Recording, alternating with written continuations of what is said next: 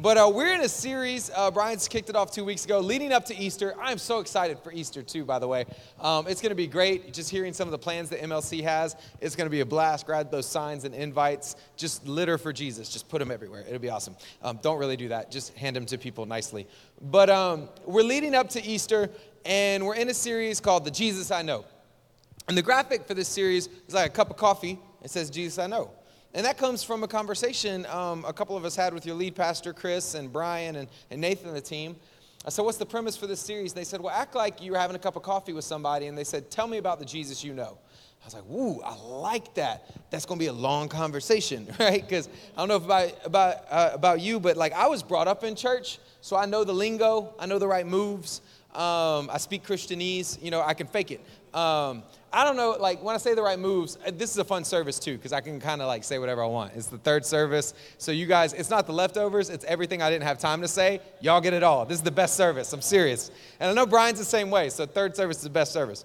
But um, I remember the first time I went to anybody grow up Catholic? Anybody like been to a Catholic? Yeah. I remember the first time I grew up Baptist, but in high school, I always wanted to go to a Catholic church. And I remember I went to midnight mass. If you're Catholic, you're familiar with that. They do services at midnight. Baptists, we're like, what? No. Um, but, uh, and I went to midnight mass for the first time. I remember I walked in, I was so excited um, to just learn and see everything. But it's like everybody else got the playbook and I didn't get it. Like people knew, like when you go this way, you kneel. When you go into here, you kneel. And then they did the hand signals. And then you go up to the priest and it's like uh, tongue or hand. Like I had no idea what to do. And, some of us feel that way when we walk in, and it all has amazing meaning, but a lot of people just don't know what it means. And when you learn what it means, it was cool. But a lot of us walk into church and we didn't get, we feel like we get, didn't get the playbook. You know what I mean? Like when they start to sing and people are like this, you're like, why are they doing that? You know, is, what's that about? Or when people bow their like back in the Old Testament, you know, people didn't bow their heads to pray. Like when they'd say, let's pray, nowadays, if I said, let's pray, what does everybody do? Right? Yeah. Back in the Old Testament, they prayed like this eyes up, hands to heaven to receive whatever God had for him. It's kind of cool. So we do a lot of different things. Sometimes we don't know the why. And, and I thought if I sat down with somebody, I, would have the temptation to talk about the Jesus I knew, or rather the Jesus I thought I knew. Because if we're honest, like, especially if we grew up in church, there's like this kind of figment of our imagination or this concept that we have of Jesus. And then if we've been walking with him or experiencing life for any given amount of time, we will come face to face to the reality that there's things we think we know and then there, we realize we had no idea. And so the title of my message today is um, I Thought I Knew, but I Had No Idea. Somebody say, No idea. And so we're going to jump into a very, very familiar passage to kind of talk about Jesus here. We're going to be in John chapter 3. John chapter 3. John chapter what? Nice. You guys are good. I, you can never tell with like a, a, a more like skeleton crowd, are you going to be engaged? But it's even more fun because if you're not, I can just call you out. I'd be like, yes, ma'am, on the seventh row. No, I'm not going to do that. Um, and I had a cup of coffee in between these two services. So I genuinely speak and generally speak relatively quick. And now you are going to get like the rapid fast forward version. It's not because I'm in a hurry, it's just because I had caffeine. But here's a trick they put the services online and you can control the speed. So if you miss something, you can go back and put it on like half speed and get what would sound like a normal person. So, John chapter 3, we're going to start in verse 1. If you're ready, say yeah. yeah. Awesome. Thank you guys for participating. I believe uh, preaching is best when it is a dialogue, not a monologue. When we respond to what God's saying and doing it for three reasons, really. A, because I'm not as secure as Brian. So when you give me a, like an amen or something like that, it makes me feel good. Um, B, yeah. B, um, I think when God's doing something in your life, it deserves a response. And so if He says something, you give it an amen or right on or that's what up or so be it. It's kind of affirming. And then C, God works around us. Sometimes we can engage people around us by responding. I mean, there's even a story in the New Testament. There was a, a group of guys in a jail cell worshiping, and they worshiped so well that God released everyone in the jail. So their response to God was so powerful, it blessed other people that were trapped. Your affirmations in a sermon and your response in worship can't just release you, it can release the people around you. So those are great. That was a free sermon. That's over there. John 3, verse 1, let's read it. It says, now there was a man of the Pharisees named Nicodemus. Everybody say Nicodemus. That's too long, so I like to call him Nick. Everybody say Nick. Yeah, so there was a man of the Pharisees named Nick, a ruler of the Jews. Pause. So Nick was a Pharisee and a ruler of the Jews. Quick recap Pharisee were the religious elite of the day. They were the educational elite of the day. Modern day translation, they would be like the Harvard or Yale graduates of seminary school. To be a Pharisee, even to graduate from a primary level, you had to have the entire five first books of the Bible memorized, the Torah. So Genesis, Exodus, Leviticus, Numbers, Deuteronomy, you had to have it all memorized just to get through like primary school. But this guy wasn't just a Pharisee, very intelligent, he was also a ruler of the Jews. So Nick was like high society, the go to guy. If anybody had a question in that society, they would go to Nick for the answers. So here it says we have Nick, a Pharisee and a ruler of the Jews, verse 2. This man came to Jesus by night. So we got Nick at night, and he said to him, Thank you, the two of you that laughed at that. I appreciate you. And he said to him, Rabbi, we know that you are a teacher come from God, for no one can do these things that you do unless God is with him. Jesus answered, Truly, truly, I say to you, unless one is born again, somebody say born again. All right, we'll come back to that. Unless you are born again, you cannot see the kingdom of God. Nick said to him, How can a man be born when he is old? Can he enter a second time into his mother's womb and be born? Jesus answered, Truly, truly, I say to you, unless one is born of water and the Spirit, he cannot enter into the kingdom of God. That which is born of flesh is flesh, and that which is born of spirit spirit. Do not marvel that I said to you, You must be born again. The wind blows where it wishes, and you hear its sounds, but you do not know where it comes from or where it goes. So it is with everyone who is born of the Spirit. And then Nick said to Jesus, What you talking about? How can these th-? he didn't say what you're talking about. He said, How can these things be? Corey Castle translation. What? Okay. Some of you are like, dude, slow down. I will. I think God could change the trajectory of not just our day, week, month, year, or life, but the trajectory of our souls with the truth found in this passage, in this scripture. And so, if we can, I'm going to pray for us one more time, and we're going to see what God says. Y'all want to? All right, let's pray. Jesus, thank you so much for these amazing people in this service.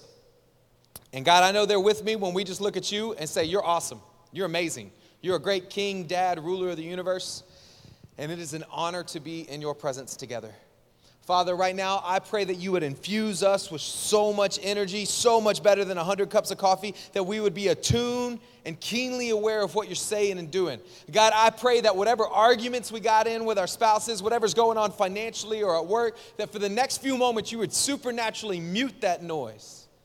And Holy Spirit, you would focus us in God, we believe you can do this. We believe you can change it. And God, if somebody was here and they were kind of like dragged to church or they just came because somebody wanted them to come, I thank you that they're here. And I pray if they don't know you, that they would have the courage to pray this prayer Hey, God, if you're real, prove it. And we thank you that you do. God, we open our ears, we open our minds, we open our hearts up to you. Please change us. And I pray that you would shut Corey up and Jesus, you would speak. And everybody that agreed with that prayer loudly said, Amen. Man, I'm so excited. This is fun. Have you ever thought you knew something and then later realized you had no idea? Some of you like, yeah, some of you are like, what are you talking about? You know, you like you thought you knew what you were getting into, you thought you knew, and then you, you realized you had no idea. Uh, it's like this. Um, do I have any married people in the house? Any married couples? Yeah. Uh, woo, that's a lot of y'all. All right, Dawson's the place to be for marriage. Um, so like Remember back when you were single, or if you're single in the house, maybe this is you right now. Remember back when you were single and you were just like, marriage! I just want to be married. Like, for some reason, ladies, a lot of times, you're just like, give me the ring. Like, if I'm married, it'll solve all my problems. Marriage. And my married people look at those people where you think back to them and you're like, I had no idea. right? Like, not that it's bad, you just don't know what you don't know. We're like, you know, fast forward, like, do I have any parents in the house? I see a couple of you parents. Yeah, right? Parents, remember like pre parenthood? Or maybe you're married right now and you don't have kids yet. And, and I know, like, people are in this season, it's, they call it baby fever. You're just like, I want babies. Like, babies, plural. I want all the babies. Give me babies. Come on, honey, let's have kids. Kids will solve everything. And my parents, you think back at that season and you're like, I had no idea. You're just like, hush, child, don't pray that. No, right? Like you're just, you just don't. Kids are great. They're a blessing from the Lord, but we don't know what we don't know. There's times in life where we think we know, but in all actuality, we have no idea. I've had this happen in so many different arenas of my life. Um, big, fun, crazy ways and small ways. I remember just a couple years ago, I had an opportunity to fulfill a childhood dream. I, I grew up just a huge fan of aviation. Any pilots in the house? I had pilots in the last couple services. Great. Nobody can fact check me. Awesome. Um, so I grew up just a fan of aviation, and I'm just an adrenaline junkie as is. Like I, skydive, bungee jump. give me something tall, I'll jump off of it. Some any adrenaline junkies? You're like that? Yeah, three of us. The rest of you are like, y'all are dumb. Um, and so I just love this stuff. And a couple years ago, I got to do a GoPro trip. Um, it was like this sponsored trip where we stopped at major cities across the United States and we did like GoPro type activities, like the camera, extreme sports stuff. And so we did all this crazy stuff. And in one of the cities, I got to do, like, uh, like I said, this childhood dream of mine. Um, we were in Las Vegas and we had two excursions planned. The first one was uh, the evening of the first night, we jumped off the stratosphere, tallest building in Vegas. We got to jump off of it. It's awesome. Um, but I was more excited about the next morning. We got to fly in stunt planes. And I was like, yeah, I was so excited to fly in the stunt plane. And so we get there the first night, and the other guy I was with got sick, and so he didn't go to the stratosphere. And so I went and jumped off the stratosphere by myself. We got it on film. And then the next morning, he wanted to do the stratosphere instead of going to the stunt planes, so because he was feeling better. And so I went and did the stunt planes by myself. And I showed up there. It's called Sky Combat Ace. You can check it out. I used a Groupon for it. Some of you are like, you used a Groupon for a stunt plane? Yes, I did. And so I, show up and they're like, hey, wasn't there supposed to be two of you? And I was like, yeah, he got sick. Now he's jumping off a building. They're like, okay. Um, I explained. And so um, they're like, well, since you paid for two, we'll just double your package. And I was like, what does that mean? They're like, well, we're going to take you on like a bomber run down the Colorado River. Then we're going to take you up to high altitude, do some maneuvers, um, fly you over the Hoover Dam. I was like, that sounds amazing. Let's do it. And then I'm ready to go, and they're like, hey, we're sorry, the Discovery Channel's here, and they're filming a special on stunt planes. It's gonna be a little bit of a delay. 30 minutes goes by, sorry, a little bit longer, hour goes by, hour and a half goes by, and I'm like trying to be a good Christian, you know, like they're like, are you okay? I'm like, no, it's fine. Blessed um, are you among the saints. Just Jesus gives me patience. You know, just own your face, like, I love you. Inside, you're like, hurry up. But I was just like, nah, I'm just trying to own my face, you know, be a good Christian. I don't know if y'all have ever heard that principle own your face. It's a leadership principle. I talk about it a lot. Here's an example. I don't know if you know this, but while we preach, we can see your faces. So, like, I say that because some of you, even now, you look at me like you want to kill me. You're like, you're like this. And you're the same people after service, like next week, you'll be like, Brian, that service changed my life. Tell your face that because it doesn't look like it. But, uh, anyways, uh, so yeah, I'm like owning my face, all that stuff. And then they finally come to me like hour and a half, two hours, like, hey, it's time for you. And since it was such a delay, we're just gonna upgrade you to the top package. It's called the Top Gun package. It's like, what does that mean? They're like, well, you're gonna get to fly the plane and do some maneuvers, and we're gonna do a gravity test. And I was like, all of it. I want all the things. Let's do everything. Let's go. And so I hop in this plane and I'm loving it. We do like the little Colorado River bomber run, and then we go up and we're doing the maneuvers. And I, he did like a barrel roll, and I saw the joystick go like this. And he's like, grab the joystick. And then I got to do the barrel roll. He's like, this is a backflip. And he did it, and then I got to do the backflip. And we did like four or five maneuvers. And he was like, dude, you're doing really good. You haven't thrown up yet. And I'm like, I love this. And he's like, I'm going to show you my favorite trick. It's called like the kamikaze death twirl of doom. And it's where the plane goes up and he stalls the plane intentionally, and then it tips over backwards, and it like goes head over tail, and then it kind of goes a sign wider and it comes out. And I was like, let's do it. And I'm just loving this. And so we do that. And I'm like? And he's like, dude, you've done really good. Like in my headphones, he's talking to me. He's like, it's time for the G force, the gravity test. Um, usually we take it to like two or three G's. Since you've done well, we'll do like five or six G's. And I'm like, bring it on. You know, I'm so cocky at this point. I'm like, yeah, let's do it. Uh, I had no idea. And so upturn, downturn. Now, for my physics nerds in the house, you know this. Um, right now, you're experiencing 1 g of gravity, 9.8 meters per second squared. That's what you're feeling. But when you increase that, it goes 2, 3, and it, it could really affect your body. So he tells me, hey, you're pretty much guaranteed to pass out here. And I'm like, no, I got this. And so upturn pulls back on the joystick, and I, like I'll never forget it. All of a sudden, I couldn't even hold my body up. I was just like, Huh. my shoulders dropped, and then I couldn't even keep my mouth closed. It was just like, ah. And I'm just thinking like, don't pass out, don't pass out and I just pass out. And to prove it, I actually brought a video of it if y'all want to see it. Y'all want to see it? All right, cool. Y'all can laugh at my pain. But this is me at Sky Combat Ace. And and because preachers sometimes make up to- stories, so I wanted you to know it was real. Um, but yeah, this is on the Colorado River. See a little GoPro there mounted up and everything. It was so fun. We like almost hit a kayaker and we had to go up in the air. This, uh, you can see how, look how happy I am. I'm so happy. This is the best time ever. We're flying around, plane smoking. I'm like, if I die today, it's amazing. And, and this is like, I'm getting to fly some stuff. And the next angle is awesome. It's the, the camera on the plane, on the wing. Look at the horizon. You can see how crazy this maneuver is. And even more so, look at my hair in a second. That's when you know it's really crazy. But it was so much fun. And like the pilot behind me, he knew all the right things to do with his head and his body, and I had no idea. I was just like, woo! And then after this, we got to do like some upside down flying, and I got to do a couple more maneuvers, and it was literally the best day of my life. Like that, that yeah. So upside down, yeah, I'm still happy. And then after this was the gravity test, the G-force thing. And so we're upturned. Look how happy I am! Yay! Happy B. Downturn. Pull back on the joystick. Whoa! No! Don't pass out. Don't pass out. Don't pass out, and I'm gone. Lip quiver and everything. Completely out, still out. And where am I? Back awake. I literally did not know. That's it. You can turn it off. I had no idea how long I was gone. Like, I thought it had been days.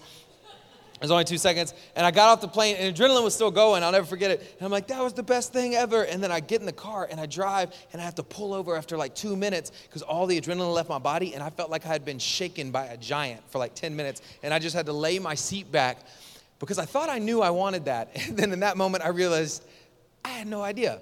And some of you are like, what does this have to do with John chapter 3? Here's the point there's so many times in life where we think we know what we want, we think we understand, and then we experience it and we realize we had no idea. Whether it's, I, I knew I wanted that relationship, I knew I wanted to be with him or her, you realize you had no idea what you're asking for. I knew I wanted that job, I knew I wanted that career. God, this is the way I want to go. Then you realize you had no idea. Proverbs says it like this it says, There is a way that seems right to a man, but its end is the way to death. Like there, there's sometimes where we're so sure we know what's right, but then we realize, oh, we're so wrong. And here with Nicodemus, with Nick in the middle of the night, I think it was one of those moments where Nick thought he knew some things, but in one conversation with Jesus, he realized he had no idea. Three areas specifically, I think. In the first one, we see, even in this short exchange in the first nine verses, is Nick thought he understood identity and realized he had no idea. Everybody say identity. Say it like you mean it. Say identity. So, uh, how do we know this? Because it says Nicodemus, a Pharisee and a ruler of the Jews. In other words, Nick thought he knew who he needed to be in order to be with God. He thought, I understand my identity. I'm a Pharisee and I'm a ruler of the Jews. I go to synagogue or church. I know the Bible. I'm not, I'm, I'm a pastor. I'm a leader. This is who I am. My identity is wrapped up in what I do and I'm a ruler. I'm well to do in society. I got my identity on lock. But he didn't just mistake his identity. Then he goes to Jesus and he says, Rabbi, we know that you're a good teacher. He thought Jesus' identity was, You're a rabbi and you're a good teacher. And here Jesus goes and just sucker punches his concept of identity. And he says, Truly, truly, I say to you, unless you are born again, somebody say, born again unless you are born again, you will not even see the kingdom of God. Now, this is crazy because when we read the word, a lot of times we over spiritualize it. But this is a conversation between two dudes in the middle of the night. And, and, he looks at him and Jesus says, You must be born again. And then Nicodemus responds so human. If you read it, it's really funny actually. He goes, Wait, what? He goes, I'm a grown man. My mom is old that's gross. Like, am I supposed to, what are we talking about here, Jesus? Like, he gets real practical. He's like, this doesn't make sense. And then Jesus gets real ethereal. He's like, no, no, no, no. To be born again, to be born of the Spirit, it's like the wind. It's like the wind, like, ooh. And then Nick replies, he's like, what? He literally says, how can these things be? You ever read the Word of God and you're just like, I have no idea what that means, right? You're not alone. Nick was face to face with Jesus and Jesus said a bunch of stuff, and Nick was like, huh? Run that back? Like, what are you talking about? But it's so amazing. He basically was saying, hey, Nick, you think being a Pharisee and a ruler of the Jews is gonna get you into heaven. I came to tell you it's not about your title, it's not about who you are, but rather whose you are. Whew, that's huge. Because so many of us think, well, I go to church, so I'll get into heaven. I'm, i lead the kids' ministry, I'll get into. Here's one I hear all the time well, I'm a good person. They're a good person they'll get into heaven. And Jesus basically says, Nope, your identity and your stamp to get into heaven with God has nothing to do with who you are, but rather whose you are. In other words, your whole identity must come crumbling down. And it must be rebuilt on the foundation that is Jesus. And if it doesn't revolve around who Jesus is and what he's done for you, it is all for naught. Now, going to church on a regular basis, serving, being a good person, those are all great things, but they're all for naught if their identity isn't founded on Jesus. I mean, this is revolutionary what he said to him. And he says, You must be born again. And how does it work? He says, It's like the wind. Now, that sounds confusing, but just like when we walk out of here in just a few minutes, you're going to feel the breeze. And here's what he's saying, and he says it You didn't start the wind. You didn't create it, it had nothing to do with you, but you just get to receive it. It's a blessing. And then you don't tell it where to go, it's going to keep moving. He says, That's what the Spirit of God is like. You didn't start it, you didn't create it, but at some point in this life that you live, you will come face to face with the reality that there is a creator, that there is something bigger than you, and he loves you and he sent his son to die for you. And in that moment, you have a choice receive the blessing of the wind or shield yourself from it and do life on your own. But you can receive the blessing and it'll continue to blow and work. And that's what it means to be born again, to say yes to the reality of your identity being found in Jesus. Say identity. So the first thing he thought he knew, but realized he had no idea, was this concept of identity. But then Jesus takes it a step further because he's Jesus, and that's what he does. I love it. When you read Jesus, he never leaves you at like level one. He's always like, nah, I'm gonna keep going. So he kind of sucker punches him with identity, and then he says this in verse 14. John 3 14, it says, And as Moses lifted up the serpent in the wilderness, so must the Son of Man be lifted up, that whoever believes in him may have eternal life. So the first thing he thought he understood was his identity, realized he had no idea. And here he thinks he understands eternity and realize is he has no idea. Somebody say eternity. Because here Jesus says, the way to eternal life is through the Son of Man that'll be lifted up on the stick, like the serpent was lifted up on the stick by Moses. Now, Nicodemus thought the way to eternal life was to be a good Jew, was to be a Hebrew, learn the Torah, keep the sacrifices and commandments. Check, I'm in. Jesus said, Nope, that's not how you get into eternity with God. He says it's like Moses lifting up the snake on the stick. Now, when we read that, I know the first time I read that, I was like, Yeah, snake, stick, cool. What? right? Like, I don't, I don't get that. But when he said this to Nick, this was a story that not just the Pharisees knew, Every Hebrew believer knew this story. This was a famous story in Jewish culture. This comes out of the book of Numbers. I'm gonna give you the Cliff Notes version of it. Have you seen um, like Prince of Egypt or Ten Commandments, old school version, Charlton Heston, right? That based on true story. Moses fr- helped free the nation of Israel from bondage and slavery in Egypt. So let my people go. That all happens. They get in the wilderness, and then the nation of Israel disobeys God they start disobeying God, doing their own thing. Things start going really bad for them. And God is a good father. It's like that song we sing, Good, Good Father. He's a good, good father. So, like a good father, he disciplines his children. Book of Proverbs says that if you delay discipline, you are a bad parent. Woo! My kids in the house are like, Can you stop? Um, But yeah, and, and, so God's a good father, so he doesn't delay discipline. And he goes, hey, you guys, it's not going to go well for you. So he disciplines them, but he gets their attention in a really weird way. It says in the book of Numbers, he sends snakes into the camps of Israel. How many of you don't like snakes? Yeah, so already you're like, got my attention, God. All you needed was one, right? You're like, but, but here's the deal they were in the desert. They were used to snakes. They had seen lots of snakes. But this wasn't just a few snakes or a few desert, rat, you know, like eh, a few desert snakes. This was an epidemic. This was a plague. And these snakes, you can read in Numbers, were highly venomous, highly poisonous. They would bite you and you would die in like a day or two. And so all of a sudden, imagine you're living and you're kind of doing your own thing, and then all of a sudden you hear so and so's cousin died from a snake bite. Whoa, that's kind of weird, that's rare. And then another person you hear dies, then a neighbor dies, and then your wife gets bit, and then your kids get bit, and people are dying all around you. And all of a sudden, what was just a rumor about some snakes is a plague that's affecting you and your family, and people are dying. And so the nation of Israel goes to Moses Moses and says, Hey, Mo, you got to fix this. Like, can, we are sorry. We repent. We'll change everything. Just please tell God to save us from the snakes. So Moses talks to God, and God tells Moses, Hey, Moses, here's what you're going to do. You're going to fashion a snake out of bronze. It's going to look like the snakes with all the poison and the venom, but it's not going to have any of the poison inside of it. And you're going to take this bronze snake and you're going to wrap it on a stick and you're going to hoist it in the air. And all someone has to do is look at it and they will be healed. Just look at it and believe, and they'll be healed. And it sounded ridiculous. It sounded foolish.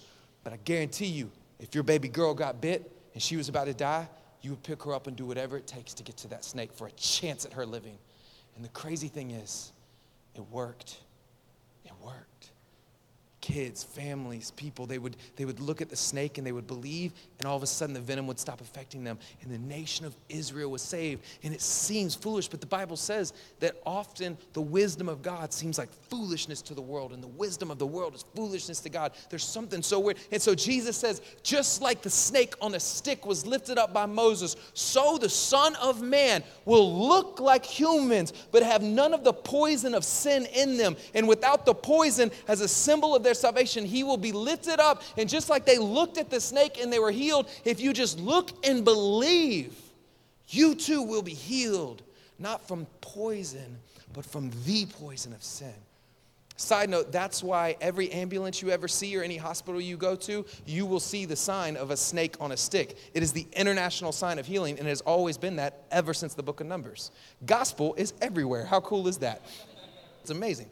And so he says. And so one two punch, you're Nick in the middle of the night coming to Jesus going, man, what do I do with this? And he just goes, your concept of identity, your, your understanding of eternity. And he flips them all on their head. And then Jesus keeps going. And he takes it a step further because he's Jesus, and that's what he does.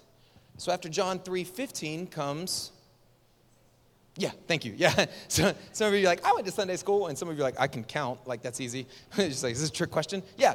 John 3 16, the most famous verse in all of the world. You cannot go to a Falcons game or a FC United game without seeing a sign that says John 3:16 or an eye black that says John 3:16. But what I love about the most famous verse in all the world is it was not preached from a pulpit. It was not shouted or sermonized from a mountaintop to the multitudes. John 3:16, the most famous verse in all the world, was said to one man in the middle of the night who thought he knew and so Jesus continues and he says, For God so loved. So I'm, imagine if you're Nick. Like at this point, you're like, dude, the whole identity thing, born again, that was weird. Born identity, that's where they got it from. Ha. And so they're like, oh my gosh, what? And then the whole eternity thing, like, what are you saying? And then he gets back on track and he says, for God so loved. And so he's Nick's going, okay, yes, I'm with you now, Jesus. God loves. He's a loving God. Yes, I get it. But then he says this, for God so loved the world God so loved the world. Now that, that was revolutionary because at this point, no one had really said that. They thought God so loved the Jews. In a weird way, they kind of thought God was racist. The only way you could get into eternal life with God is if you're part of the Jewish people. And here comes Jesus saying, Nope, it's for the whole world. Jesus, by the way, he said some pretty audacious, revolutionary things. I mean, he said some amazing, he, he was the first person really on planet Earth to say women are equal to men. And all my ladies said, yeah, amen, a woman, right? No, like, you're just like, right? But he was literally like one of the first people to ever say that. He was one of the first people to say slaves aren't property, they're human beings too. Like he said some things that just flip the cultural paradigm on its ear. And he, here he says, For God so loved the world. So if you're Nick, you're going, Whoa, world. And he continues, For God so loved the world that he gave. And if you're Nick, you're going, Okay, yeah, gave. God gives. He gave us life. He gave us freedom. He gave the Ark of the Covenant. Yeah, God's a giving God. For God so loved the world that he gave his only son. In the Greek, there is a little more poignant. It's as if, it's as if he said, For God so loved the world that he gave his only son. It was like first person, like me. And if I'm Nick at that point, I'm taking a step back. Because it was if he's saying, Hey, Nick, tonight, I want you to know when you look into these eyes, you're looking into the eyes of God. And, and it's so interesting when you talk to people because they're like, man, why did, why did they kill Jesus? Jesus was a good person, right?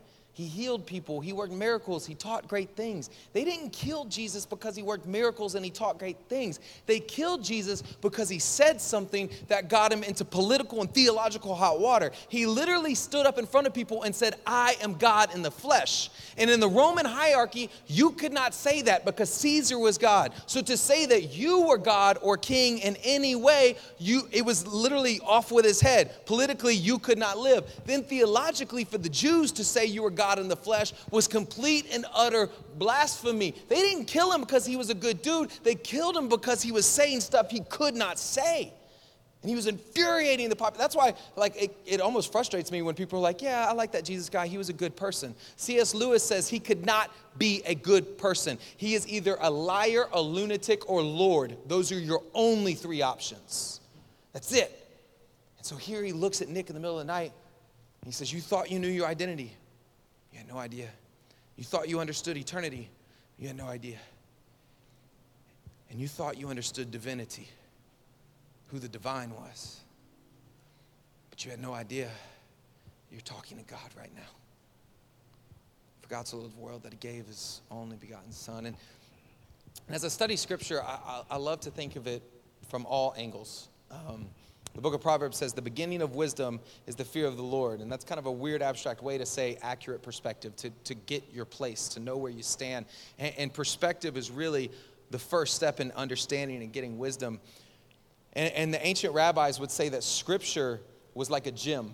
Like, like, like, a beautiful gem. Like, ladies, if you have like a diamond ring, you know how you like hold it in the light and then you can turn it and it looks different and it looks different and it looks different? They would say that scripture is the same way. Like a gem, you would turn and it looks different in every angle and every single light. They said that's the way we should come to the scripture, that we should look from every single angle. And the more we look and the more we turn it, we will learn more and more and excavate more and more and uncover more and more truth about who God is and his plan for us. And so here in this in this story that really happened, I like to look at it from all four perspectives. Some of you, if you're astute, you're like, wait, four? It was just Jesus and Nick. That's two, buddy. Where'd you go to school? Right? But here's the deal. In, in any exchange, there's a minimum of four perspectives. There's in this one, there's Jesus, and there's Nicodemus. And your third angle, your third perspective is God's point of view, right? God is the three O's omnipotent, omniscient, and omnipresent. Suffice it to say, He knows all and He's everywhere at one time. So, in any conversation, God is present. That's also just good to know. God was there. God was there when you said that to her. God was there when you did that to him. God is there. Some of you, that's terrifying, but it's also an amazing fact because He loves us through it. But He's there. And, and, and I don't like, I like to think of this conversation through God's perspective, but God is, we just said, He's all knowing. So He knew what Jesus was going to say, He knew what Jesus was going to do, He knew the whole plan. I like to think about this conversation through the perspective, through the lens of the angels. Because the angels were not all knowing. Like, just for the last couple minutes, I, I want you to think about this whole scene from the perspective of the angels. Like, imagine if you're one of them. I, I, if you're not a Christ follower, we believe the book, of, uh, the New Testament says, we do not wage war against flesh and blood, but rather against spiritual realms. There, there is a spiritual realm where there's angels and demons and things like that, and, and that's where we kind of fight and do our warfare. And uh, imagine if you're the angels. Like, all of a sudden, God creates you, and you're just like, bah! Like, we exist. I don't know what I'm just I'm having imagination. So I just imagine they didn't exist, and all of a sudden they're like, ha ha, we're here, right? And it's us and God. And, and, by the way, like angels are terrifying. Like, I don't know if you've read the Bible, like almost every time they show up in the Bible, the first thing they say is, do not be afraid. These are, everybody's like, I just wish I could see angels. No, you don't. Like, they are terrifying. When God wanted to kill thousands of people in one night in the nation of Egypt, he sent one angel. These guys roll hard, like they're intense. And, and, so these, these angels, they're just like, ah, us and God, this is awesome. And then they watch God start to create stuff. And somewhere along that journey, a third of the angels, under the lead of Lucifer, decide, hey, we can do things better than God. And God knows that's not going to go well for them. On top of that, they're being disobedient. And so God banishes them. And so then the angels see that God is not just good, He's not just creator, but He's just. It's so good that we serve a just God he, he believes and cares about justice and he doesn't want things to go wrong. And, and, so then the angels are like, oh, you're not just good, you're not just great, you're not just creator, you're just, this is awesome. And then they're watching him create the sun and the stars. He's literally the star breather, like he speaks and universes come into play. And he's watching the planets get formed. And the angels see him make earth and he separates the water and he's making the animals. And I'm, i just imagine you're the, the angels are like, oh, that one has a long neck, giraffe, that one's weird, platypus, like what? And, and they're just watching it. And then they're like, whoa that one looks like God. Because the scripture says man was created in God's image. There's something about us that resembles the creator of the universe. It's so cool. That's why in the New Testament it also says men and women curse each other and then go and bless the name of God. This should not be so. Because when you look at your husband or your wife or your kids or your parents or that fellow human being, you're getting a glimpse of the divine. There's something godly about them. And God said, You should not curse my creation and then come try and bless me. And so they go, Whoa, that one looks like God. But then the angels watch as God breathes his breath into man. And the angels know what this means. They're like, Whoa, there's another one that's gonna live for eternity.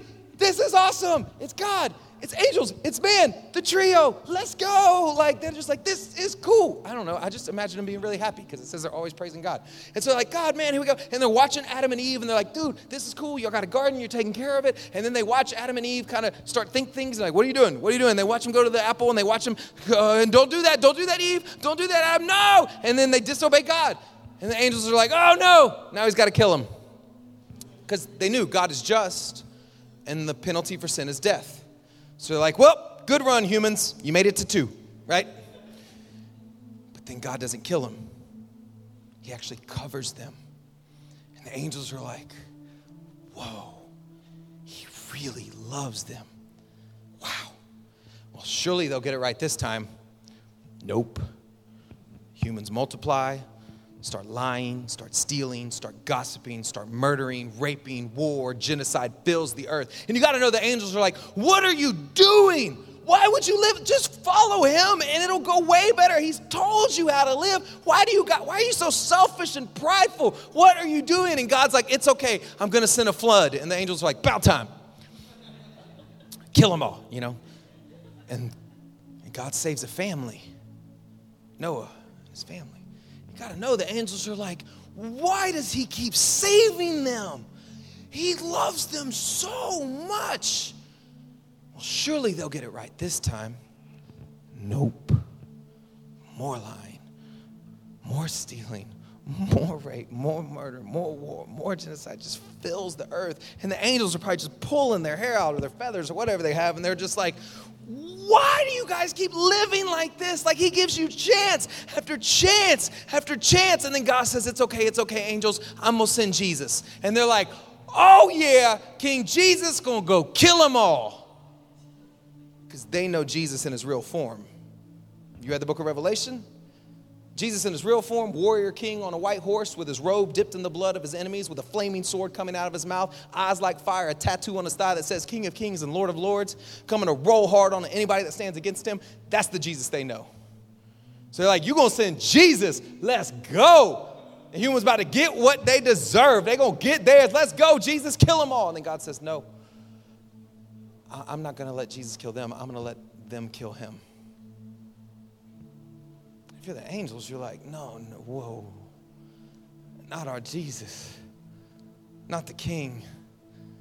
What intently? It says he could call down a legion of them in any moment because they were that was their king and they didn't know what was going to happen. They didn't know what he was going to say. So every conversation every interaction they're pressed in they're leaning they're watching their king. And here in the middle of the night when a man named nicodemus comes to jesus thinking he knows but having no idea they're listening to every word that comes out of their king's mouth. And here jesus says for god so loved the world. And the angels are going yeah he does you have no idea how much He loves you. Nick, if you could only get it, like how much He loves you. For God so loved the world that He gave His only Son. Nick, that's Him. You're talking to Him right there. That's the one. For God so loved the world that He gave His only Son. And then Jesus said something so crazy, so audacious. Ever.